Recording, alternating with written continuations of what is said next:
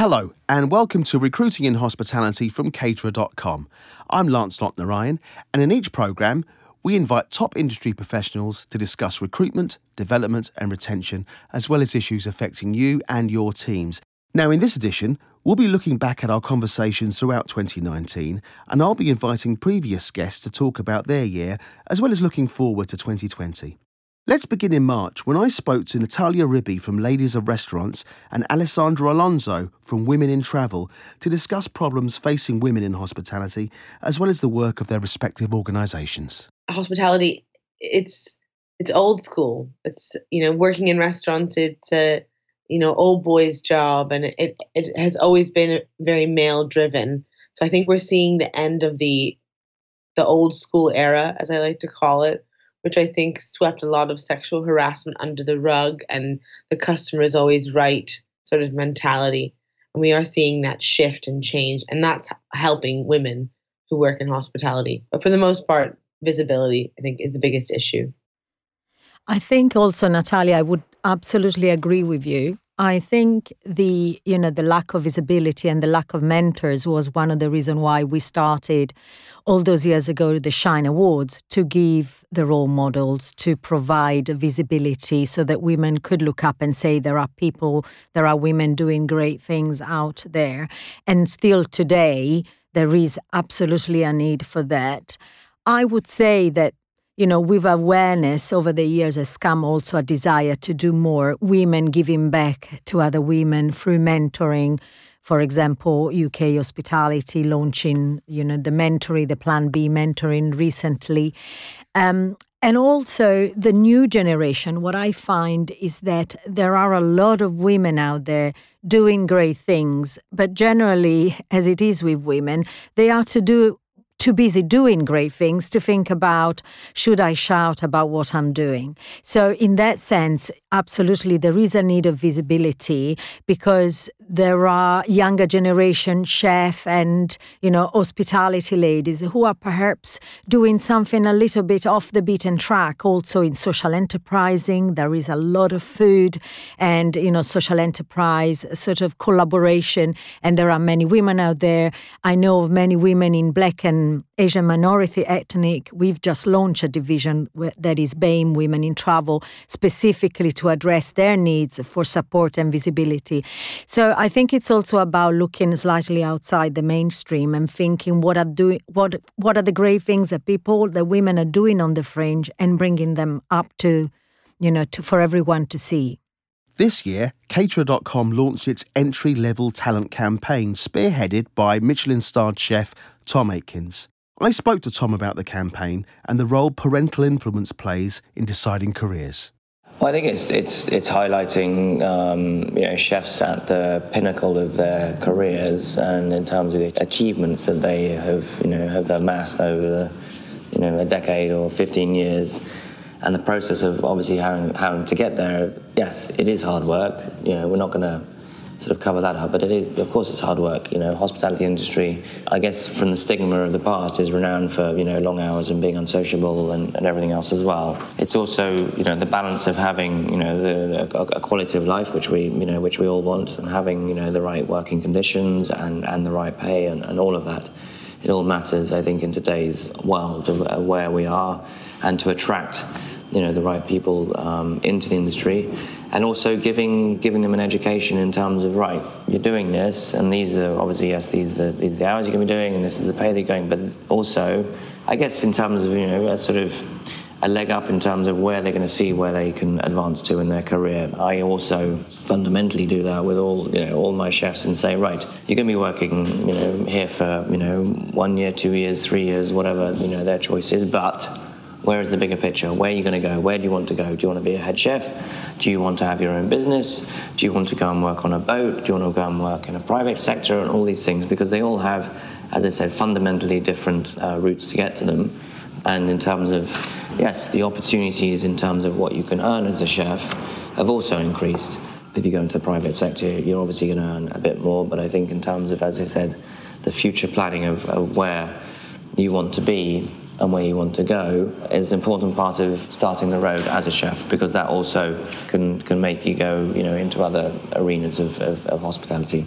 Continuing the conversation, Caterer.com held an industry panel in June to discuss entry level talent. I asked Robert Richardson, General Manager at the Grand Folkestone, about his work inspiring young people into hospitality careers. About six weeks ago, we took 20 pupils, uh, pupil premium pupils, so that's students from uh, challenging backgrounds, up to London businesses. It was 20 students, predominantly uh, female, 10 from Kent and 10 from Essex. And we arranged to take them on a tour of Harrods, followed by uh, Preferred Hotels, followed by the Dorchester, and ending at Duke's. So, four very different businesses offering four very different snapshots of the industry. I'd not met any of these pupils before 9am at Harrods' front door, and when we got there, we gave each of them a pen and post it note, and we said, Write down your impression of hospitality, please. And they did, and more often than not, it was poor hours, poor wages, uh, one pupil said slavery, which um, really rammed it home, so that was nice. And they drew a very nice picture of themselves behind some bars, so uh, that we've still got. And we took them into Harrods. They told me it looked like Hogwarts. They had a great time, and that was replicated for four other businesses. At the end, we sat them down, we gave them another post it note and a pen, and we said, Now, the same question tell us what you know about hospitality. And we got one fantastic answer, which was I did not know hospitality opened so many doors. Two of those pupils went on to start a uh, work experience program at one of the hotels. Another impressed so much, he's got a day working with a uh, superb chef at the Oscar in Holborn. And it did, as the people said, it opened some doors. Mm. And it is about challenging perceptions. Schools don't, uh, rightly or wrongly, prioritise hospitality in the way that they did previously. And if we don't do it, who else is?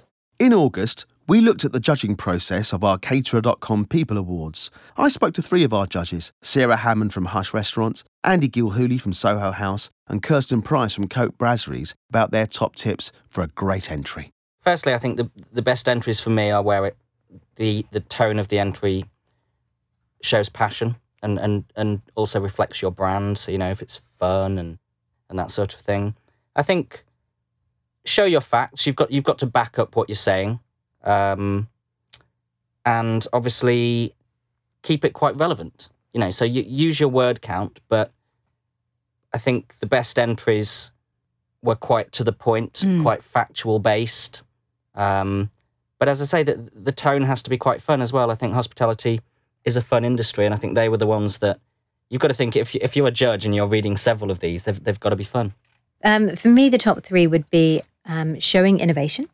I think you've really got to stand out and show that you are doing something different to the norm, something that other people can learn from, something that people go, wow, I really want to go away and give that a go. Um, the second thing for me would be about results. So I think, just as, as you said there, I think making sure that your numbers are in there, showing that what you can have actually achieved is incredibly important. Uh, and the third thing for me is tell us a story.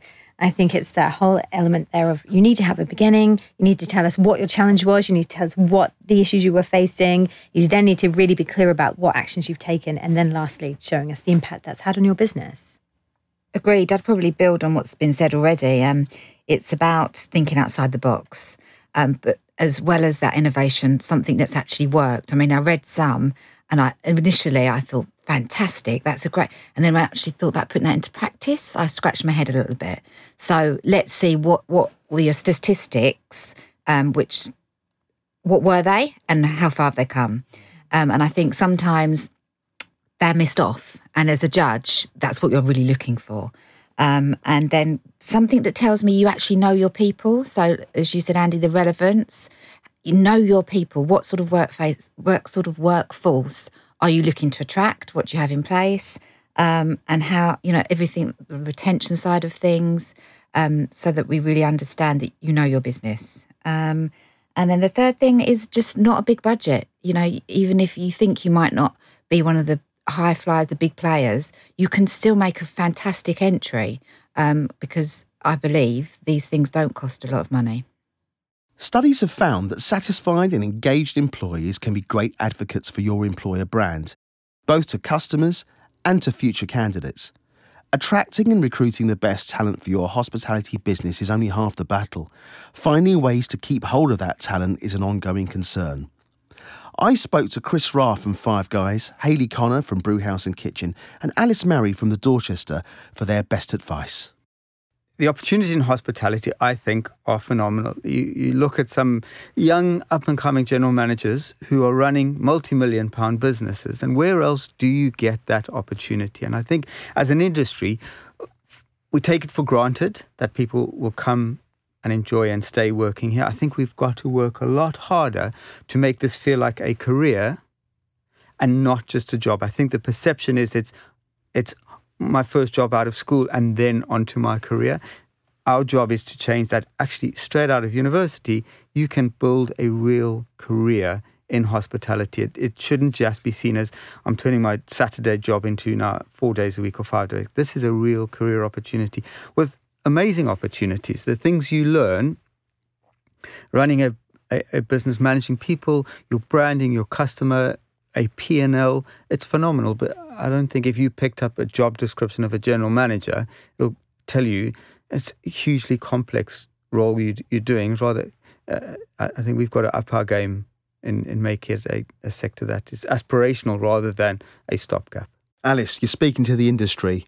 What do you tell them?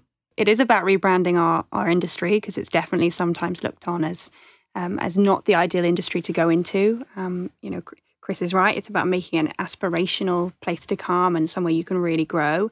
Um, and I think we've got to start selling that to the parents and to the younger children who are, you know, 15, 16, 17, um, and showing them how awesome this industry can be. Because um, anyone you talk to who who loves working in our industry is probably a hundred times more passionate about what they do than someone who might work in the city. And I think mm. that's what's really special. Mm. We see a lot of um, organisations not hiring the sort of 15, 16, 17 year olds these days. And I reckon a lot of people that are now, you know, in senior positions in hospitality probably would say, I started work when I was 14. I did. um, so and yeah, you know, I fell into hospitality, but it was my first career and I did well in it. And I think attracting that age group is really important for progression. I know at Brewhouse and Kitchen, we do hire that age group. We have great risk assessments around it. Um, but we see a lot of progression at that age. And we see a lot of people sticking with us and going through apprenticeships at that age as well. And if we can get more people at that age into careers in pubs in in hotels i think that will really support the future pipeline. In november i invited jay scott and julia morell from firmdale hotels joe simovic from umbrella training and apprentice donatella galliano to discuss apprenticeship programs in hospitality. We talked about how modern apprenticeship schemes differ from what has come before and how employers make the most of the apprenticeship levy I asked each of my guests why apprenticeships are so important in our industry. I think um, they're, they're, extremely important to the hospitality industry because they're a great opportunity for, for individuals to really invest and develop in their, their, their own way forward. You know, they're, they're a great opportunity for people to really kind of get themselves into that growth mindset on – what can I do to develop myself? What support is there? And apprenticeships offer the structure, they offer the opportunity, and I think they offer the, the drive for people to, to really try and invest themselves with the with the correct support um, behind them. You know, it's something we're incredibly proud of here at Firmdale Hotels. Um, that we have such a great number of people who want to do that and are in that mindset of growth. Um, and it's just really great to be able to work with them in a structure that you can definitely see them, you know, progressing in their own careers. I completely agree with uh, what Jay is saying. I think at Firmdale, we have a large proportion of our employees who come and start with us and they want to know what their career path is or what their personal development plan is. And apprenticeships is a key major part of what those personal development plans are for people. It gives them the additional skills and the learning for them to see things differently and to be able to be incredibly successful in their careers. It's really interesting what you're saying because you're so focused on the individuals, and that's super important. Um, at Umbrella Training, we have started off with uh, individuals are are who we work with. They're our learners, but we have started off with a bigger picture in mind and thought how how do apprenticeships matter to the businesses that we work with, with hospitality businesses that we are supporting, um, and apprenticeships are beyond important in um, productivity of each hospitality business because ultimately by supporting those individuals and providing that structured development um, that leads to certain progression and that progression is clear we're allowing the businesses to paint a picture of that progression and keep and retain those um, employees so it's not just about the the individuals. It's looking at the apprenticeships as a strategic um, strategic development tool for every business in, in hospitality. And just to give you an idea of what's happening at the moment, the government has um, finally got the idea that hospitality is the one of the most important sectors for development of the the country. And in July, we had the long-awaited sector skills deal being signed and apprenticeships are the key part of that agenda because of that structured development in place. So they're important because they will, apprenticeships are important because they will make a difference to the productivity of hospitality as a as an industry, but also support all of those individuals and businesses in, in thriving. You just answered the next question without me asking. Did I? So I'm so sorry. Yes, I'm glad. I'm glad. Donatella, to you personally, what? How do you feel? Do you think uh, how has being an apprentice affected you personally? How important has it been in your your career guidance and your your trajectory forward? Well, I would like to relate to what George just said. I literally just finished my supervisory um, apprenticeship of the duration of one year. I think it was the best experience I've had. Um, hospitality is probably one of the best fields you can apply apprentice, apprenticeship to because it's so broad. There is so much to learn about it. So much it involves from operations to being part of a team, supporting a team, and knowing the guests so much human relation in it. I think it's probably the field that can benefit the most from it. And this is what I've I've learned probably because I went back to my workplace every day, not just at the end of it, but literally every month after our session, seeing my improvement every month. I improved a lot in the way I was looking at the team, if in the way I was helping them in being the best person they could be, helping the company to give them the best environment, place to work, place to work, and for them to fulfill what what they wanted to fulfill and feel like they were actually part of a team and an objective. Um, it also pushed pushed me a lot into analyzing what I was doing, how I was behaving with them. So it helps you a lot in your personal development as a person, as a worker, and as a manager. The one in particular I did was to become a manager. Um, I think, yeah, as Joe said, it's the, probably the the best field, and this should go this should go on more, should happen more. Most recently, we discussed the importance of employer brand, particularly in the hospitality industry. Nina Widdicombe from Casual Dining Group gave her best advice on creating a really strong employer brand. So I think firstly, um, I would say keep it real. So you have to absolutely make sure um, that your employer branding is aligned to your branding.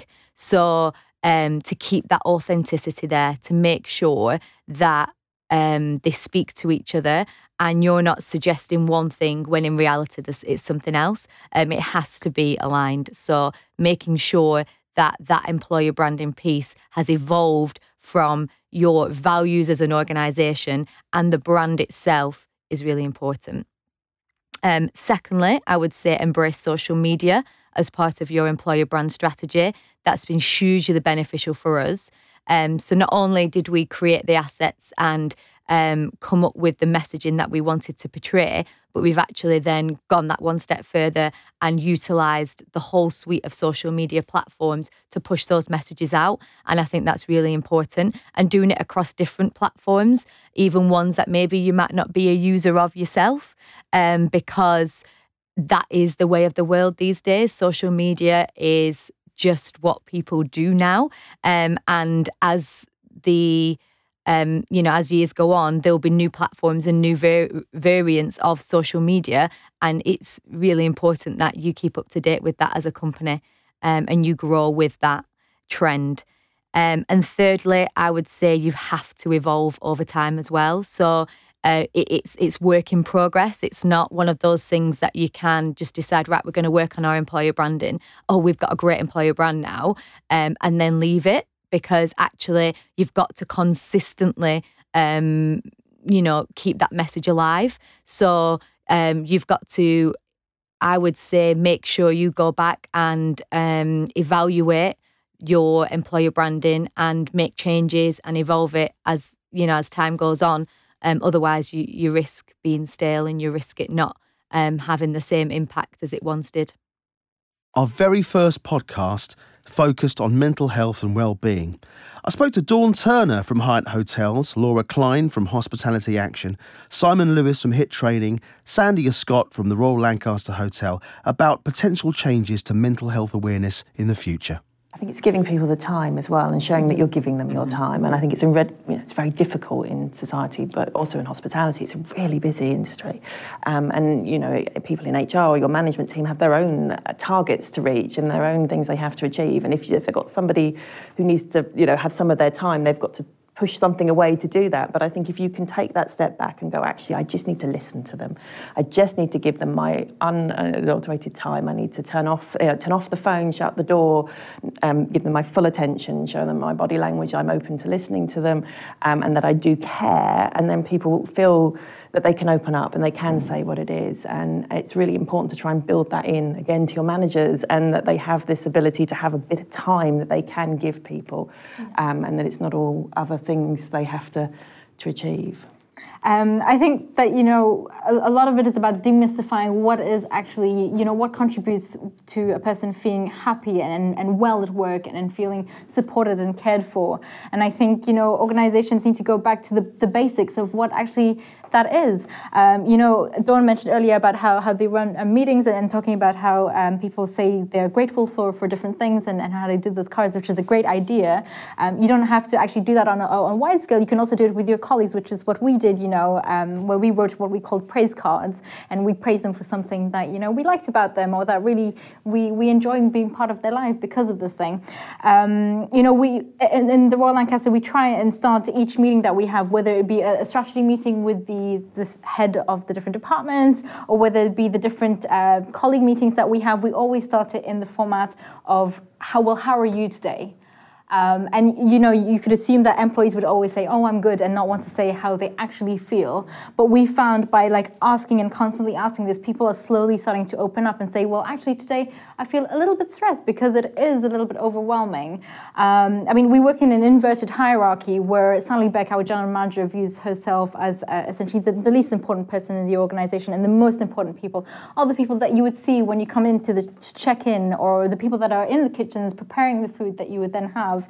Uh, and we really try and, and value our employees. And I think that just asking that simple question, well, how are you in, in a busy meeting just before you start anything, is a great way to do that. Uh, and we always end our meetings with, uh, with praises and appreciation. So, for example, if we were to end the meeting right now, you would essentially turn to the person on your right hand side and, and show appreciation for something that they have done either during this meeting or, or during the last week when you've been working with them. So, it's constantly that supportive network that you're always valued as a person in the organization. So, it doesn't have to be expensive, it doesn't have to be bungee football football. It can just be simple things. Well, like, how are you today? Yeah, absolutely, absolutely. It's it's interesting because we've done a lot of work on mindful leadership over the last twelve months, and obviously that can go to, to, to extremes, but some very simple practices we've put in place that again have become contagious. That when we start a meeting, we say, okay, we're going to take a minute to arrive.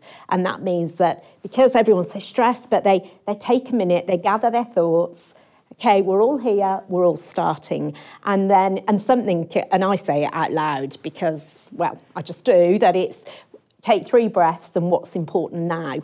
And it really helps you to refocus. And because we're all running millions of miles an hour, you've got your phone, it's pinging away, and you're thinking, oh, I need to do that in 10 minutes. So it, it just allows everybody to space to say, okay, yeah, now I'm here, this is what's important. And, and those small practices, anyone can do really. I now have the great pleasure of inviting some of my guests from over the course of the year back for a catch up, just to see what they've been up to and also what their predictions are for 2020, recruitment wise, of course. No mystic meg business here. Um, now, let them introduce themselves to you. Hi, I'm James. Uh, I am the head of talent at D&D London. Hi, I'm Hayley. I'm head of people and learning at Brewhouse and Kitchen. And I'm Sarah. I'm head of people for Cabana Hush and Hache, Sweet Potato Group. I'm glad to have you back. Thank you, Lance. Um, so, James, let's start with you. What what have you been up to? You had a few D and D have had a few openings this year, haven't they? Yeah, you've been re- a busy boy. Really busy year. Um, so we opened our second restaurant in New York, and we also have just opened uh, our newest city restaurant, based in London. Um, so yeah, it's been a, a Oh yeah, that, that's year. the one I didn't get an invitation to. That, that one. is exactly the one. Yeah. Don't worry, I got missed off that invite as well. Oh, Bitter. how, how did it go? What was the process like for that? Op- for those openings? really challenging. I've I've done new openings with D and D before, and this this year, especially in London, it was one of the most challenging uh, openings we've done, uh, recruitment wise. Uh, finding the talent to come in. Um, Why? I think there's a, a, a shrinking talent pool, um, and it's quite evident. Um, and it became very evident when we were recruiting. Um, so it was my I have a team of five, and they were constantly working on just one site. Um, we did it, uh, which was uh, fantastic. Uh, but yeah, it was it was a challenge for us.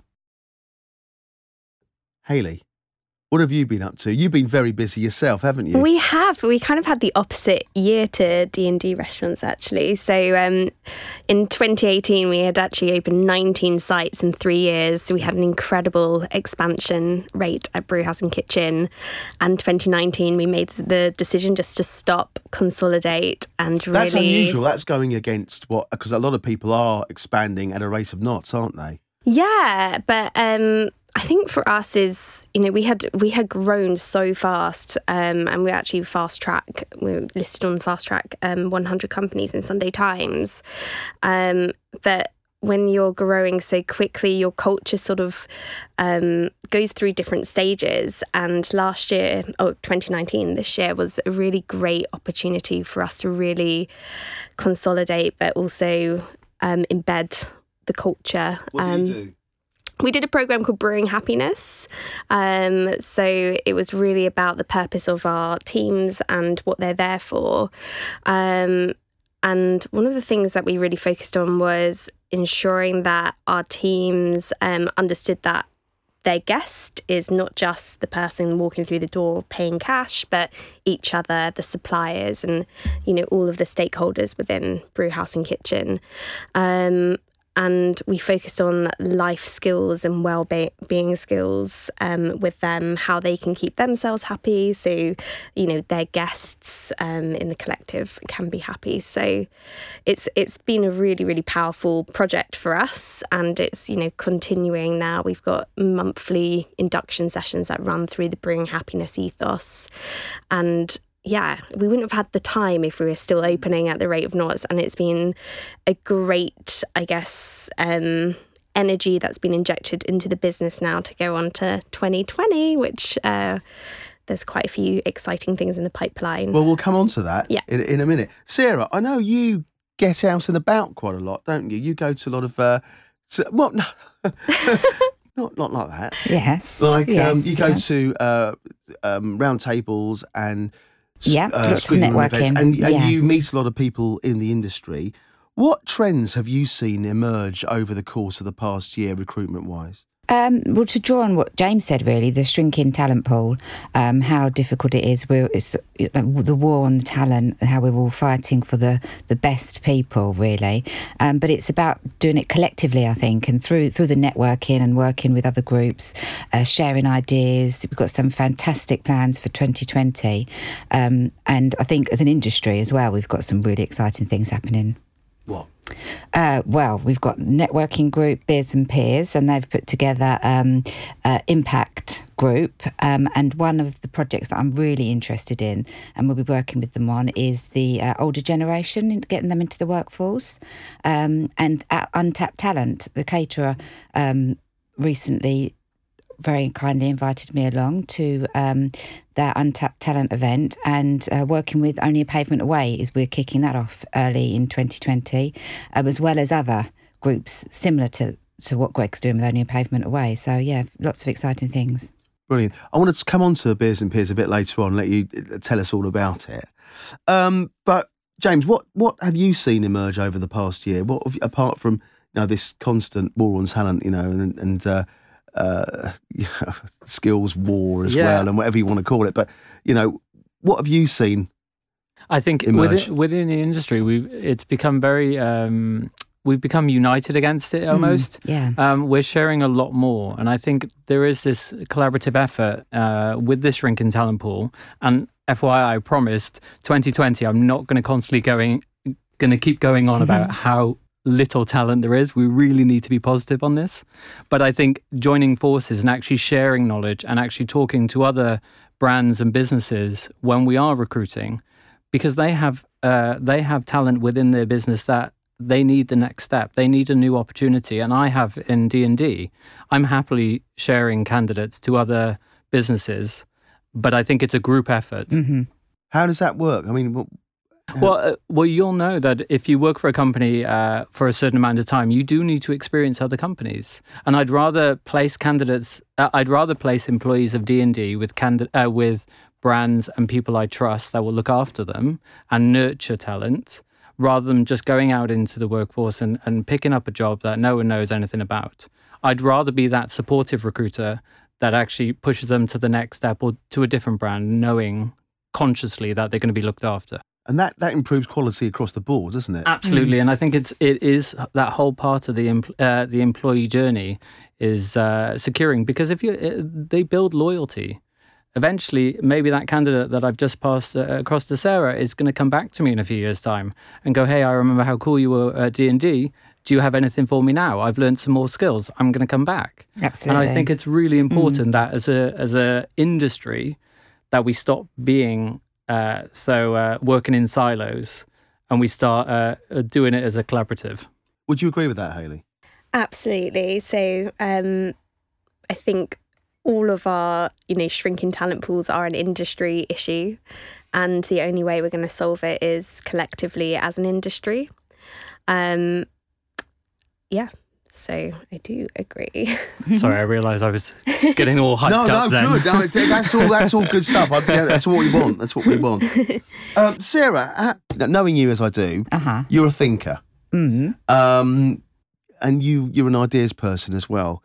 I mean, what what do you see happening in 2020? Do you see new ways of recruiting emerging and coming to the fore and becoming, uh, you know, like industry staples? And what Um, do you what do you see happening? I think so. I think um, our, our what's the word? The reputation of our industry is has improved over the Mm. last years. St- Statistics show that, and I think that's going to keep growing. With as, as I keep drawing on the work that we're doing um, to publicise what a great industry it is, um, and the opportunities within that, that. As James was saying, that people can join at entry level and grow quite quickly if they really want to, and we can help nurture that and there's not many jobs out there that you can do that. So um, I think we we need to continue banging that drum. The reputation of the industry, most definitely, and uh, the the mum and dad's test, as we call it, and how we get how we get that change in thinking to that generation as well. I think is really important, um, and things like sc- schools and colleges, how we how we tap into speak to them a bit more and go, going out there and meeting them and showing them what a great industry we are, um, and hopefully. If we if we worked collaboratively as an industry, we will get those courses that unfortunately have dropped off of the uh, curric- curriculum um, in recent years. We'll get some of those reintroduced somehow, some way into colleges and in universities, and people can go on and study and then come into the workforce. Would be fantastic to be seen as a, a really great career that it is. Is that something you'd like to see, Hayley? Would you like to see um, more schools and colleges being made aware that you know these are careers that are viable? Yeah, absolutely. And I think getting your. It's about influencing parents and careers teachers. I think those are the the tr- the people that need to be on the industry side now. Um, you still hear stories about um, career teachers, you know, potentially saying if you don't do well in your GCSEs, you'll you'll end up working behind a bar, which isn't quite what we want um, people to be saying. Actually, when you look at the career pathways in hospitality, you can go any route you like. Um, I've grown from a KP up to HR now, which has been really fantastic for me, um, and I know a lot of my colleagues have have done the same. Um, but that was because my it was my family's business, so my family were publicans. Um, so yeah, I think re-educating parents on actually I'm going to be proud for my kid to work in hospitality is going to be really important next year, and um, that will open doors for us in in the sense of a you know a younger new talent pool coming in. Absolutely, James. D and D is involved with My Hospitality World. Uh, are you going to be pushing that forward in 2020? Yes, uh, it's. What are your plans? My proposal has just gone in for that actually, um, and this year we're hoping to expand it outside of D and D, so it becomes a collaborative with a, a couple of other restaurant groups, and we're going to push it to a two-week experience rather than just one last year was really successful. We've already com- uh, we had a rest of uh, people that don't know. We my hospitality week is a series of talks and um, presentations by the chefs and managers in D and D, um, and then the last the the pinnacle of the week is a restaurant takeover by college students. Uh, six in the kitchen, six front of house, and then we sell tickets. Um, we'll be doing that again. We've just confirmed the uh, southeastern colleges to do the restaurant takeover, but the t- uh, the My Hospitality Week is now going to be a two week program. Um, has it been a success so far? It has, it has, and I think it it goes back to that, uh, like you're saying about drumming that, uh, beating that drum again. You're you're constantly trying to um, put hospitality out there into um, a career choice, and actually going to these career fairs and actually involving these colleges and showing them what it's like to work in hospitality. Um, we want colleges to come in and see our chefs working and, and not think it's a um, uh, one of those kitchens that everyone gets uh, you swear and you shout. Our kitchens are not like that anymore. But I think this is public public perception of what hospitality is versus what it, the reality is, and it's changed so much. And we we do need to re-educate uh, what the industry is about and what we what the the career looks like. This is something that I, I ask um, HR people a lot. How does the industry come together to make a stand and say this is what we are? Are we, you know, it isn't a, a sweary uh, environment anymore. It's not. Uh, there's not. It's not a bullying environment. We're making great strides, uh, taking care of people's mental health. How do we stand up and, and say that as an industry? Um, and make a noise about it? How do we do this? Again, I think it's collaborative. I think uh, the cultures that our industry has in each business are different, but they are really good cultures to work in. I think it's um, publicizing that, making sure that we, I know, it, but the social media posts on LinkedIn and things like that, just constantly doing it. And it may seem to be falling on deaf ears, but I think if we all did that, I think the image will change. It's going to take time, though. It's not a it's not an instant fix, unfortunately. Hayley, beers and peers. How did it come about? Where did you get the idea? Tell us how it all works. So, Beers and Peers came about with um, Carly Pickering from East London Pub Company. Um, reached out. Um, she was looking for some advice on her CIPD. I just completed mine, so I had a chat with her, um, and we talked about networking. Um, and there's so many groups that you can get involved in in the hospitality and the wider HR industry. But we're like, hey, let's just reach out on LinkedIn and see if anyone wants to meet up for a beer. And we did. Um, and we had five people turn up, which was a nice, intimate group. Um, and then we were like, well, you know, actually, let's let's keep this going. Um, we again reached out on LinkedIn, and all of a sudden, we had sixty people going, yes, we want to be involved in this. Um, so our first big event was in September, um, and it's in the format of having a drink and a chat, um, which is lovely.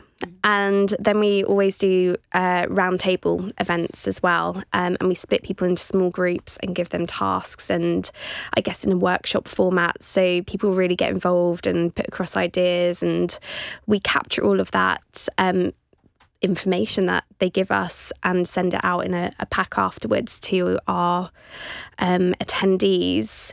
Um, what we realised pretty quickly afterwards was we had created Beers and Peers, an amazing networking group where people just share, share, share, and it was amazing. We write all this awesome stuff down, all of these brilliant ideas down, and then we just leave it.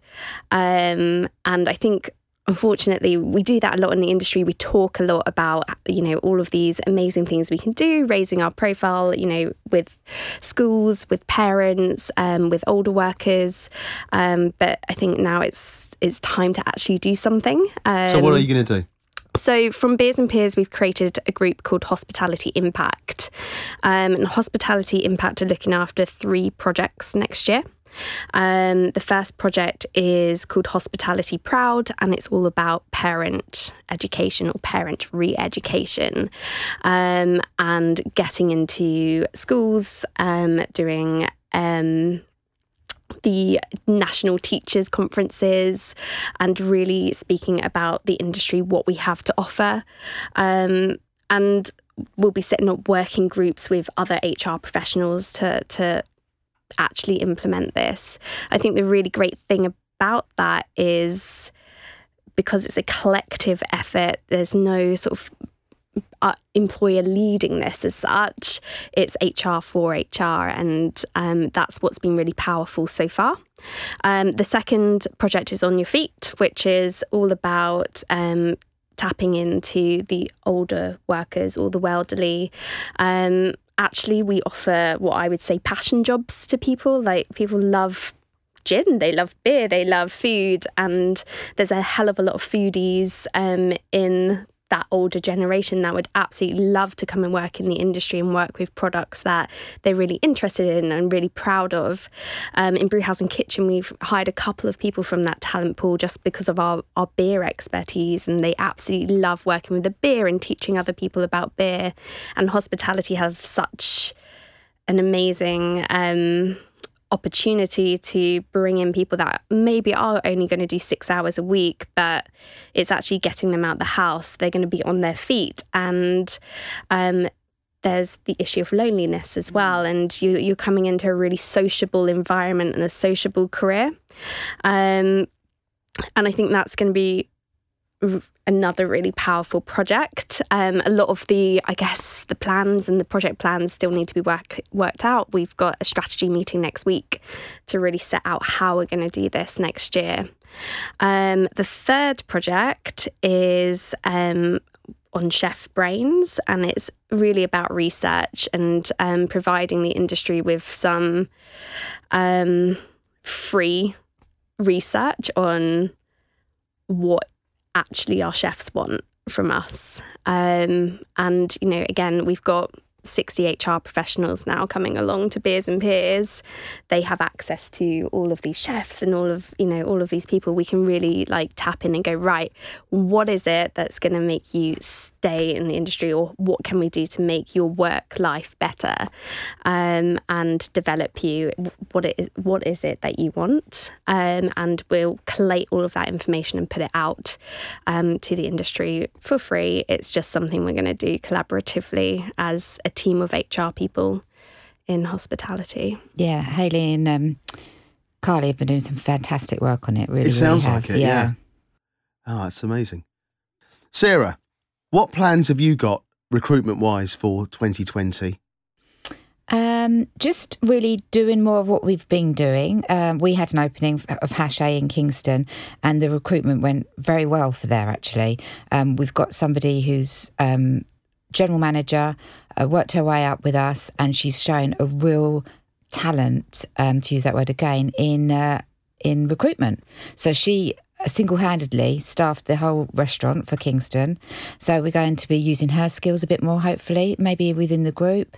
Um, and because at the moment she's pre- predominantly with Hachette, and also just focusing on things like the speed and the candidate candidate journey, uh, which again I think uh, Uh, all of us in the room are very, very proud of the industry. And by giving that experience from the get go, from the first minute they get in touch with you, um, a really great experience, real friendly, um, you know, interactive personal experience as well. Um, I think is key. I, will, I will be, we, will be keeping the personal focus on recruitment most definitely. There's all different avenues you can use now, but I think that an element of that needs to remain in it.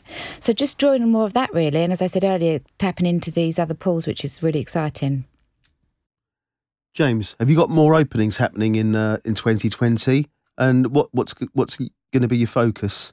Uh, we do have new openings. Uh, the only one that's been put out to the press yet is Bristol in March, um, but we should have another three uh, next year. So there's going to be a massive recruitment drive for us. Uh, that expansion continues. Um, but like Sarah said, it is that uh, uh, pers- that personal approach. Yes, we're growing, and yes, there's a lot going on but we do have to make sure that that candidate journey uh, remains solid and it remains a personable experience. As we say, the talent pool is shrinking. It's a lot about reputation now. So we have to, as a reputational thing as well, you want to be that employer that people enjoy talking to. Even if it doesn't go anywhere and they don't get employed, at least that journey has been a pleasant one and it's uh, an informative one. Um, so yeah, there's uh, it's going to be a really exciting 2020. Great. Are Brewhouse going to be opening anymore? We are you going to start with start again? yes, absolutely. So we've got actually some Brutels in the pipeline, so that's very exciting. Yes. Um, but yeah, I guess going. did love Brutels. a beer, Oh, I beer love it. Yeah, it's brilliant. Um, going. I guess back to what Sarah said about personal recruitment, that's something, and you know, it is a shrinking talent pool, and you have to make every single candidate count and give them an amazing experience. And that's something we're also Yeah. working really hard on to even go to co-defining jobs with them at at um, interview level, really trying to create a job that they love, that works for them, that works for their lives outside of work. Yeah. Um, And it's not just down to our, us and the recruiters, Mm. is it? It's about um, instilling that in our managers, our hiring managers as well. I mean, Yeah. you know, I'm sure we all have them. We had um, somebody who w- wasn't delivered a fantastic experience just recently, and it's a as a candidate, and it's about explaining to the manager how, the damage that does to Mm. to the brand, the the industry as well. So, How do you um, overcome that? Something like that. it, it, it's training, really, isn't it? And it's it's making instilling in people the the need for it to be like we we all agree how how important it is that we get back to people on time, then they get that first class experience. And when it goes wrong, it's really disappointing. So it's about making sure that you you have the right people in the right place, I guess. And I think I think that will go on. Uh, That's uh, one of the things I think a lot of brands are going to be focusing on in 2020 is that that experience and what that looks like. And I think it's a cultural thing. Mm. Um, as my managers get less candidates applying for their roles, and they go, "But what's happening? Where, where they, well, they're not on tap anymore." Like you have to make Exactly. every experience count for them because they are the the future managers that you need to nurture up the ranks you're not going to get constant uh, candidates coming through the door because it doesn't. It, it, the industry's changed. Yeah, that's right. I want to thank the three of you for being great friends to this show. We've we started this year, and uh, the support we've had has been really magnificent. And and thanks for taking part in all the events that Caterer.com puts on, and it's been great. So I want to thank you all, and I'm sure we'll be talking again in 2020. Thanks very much.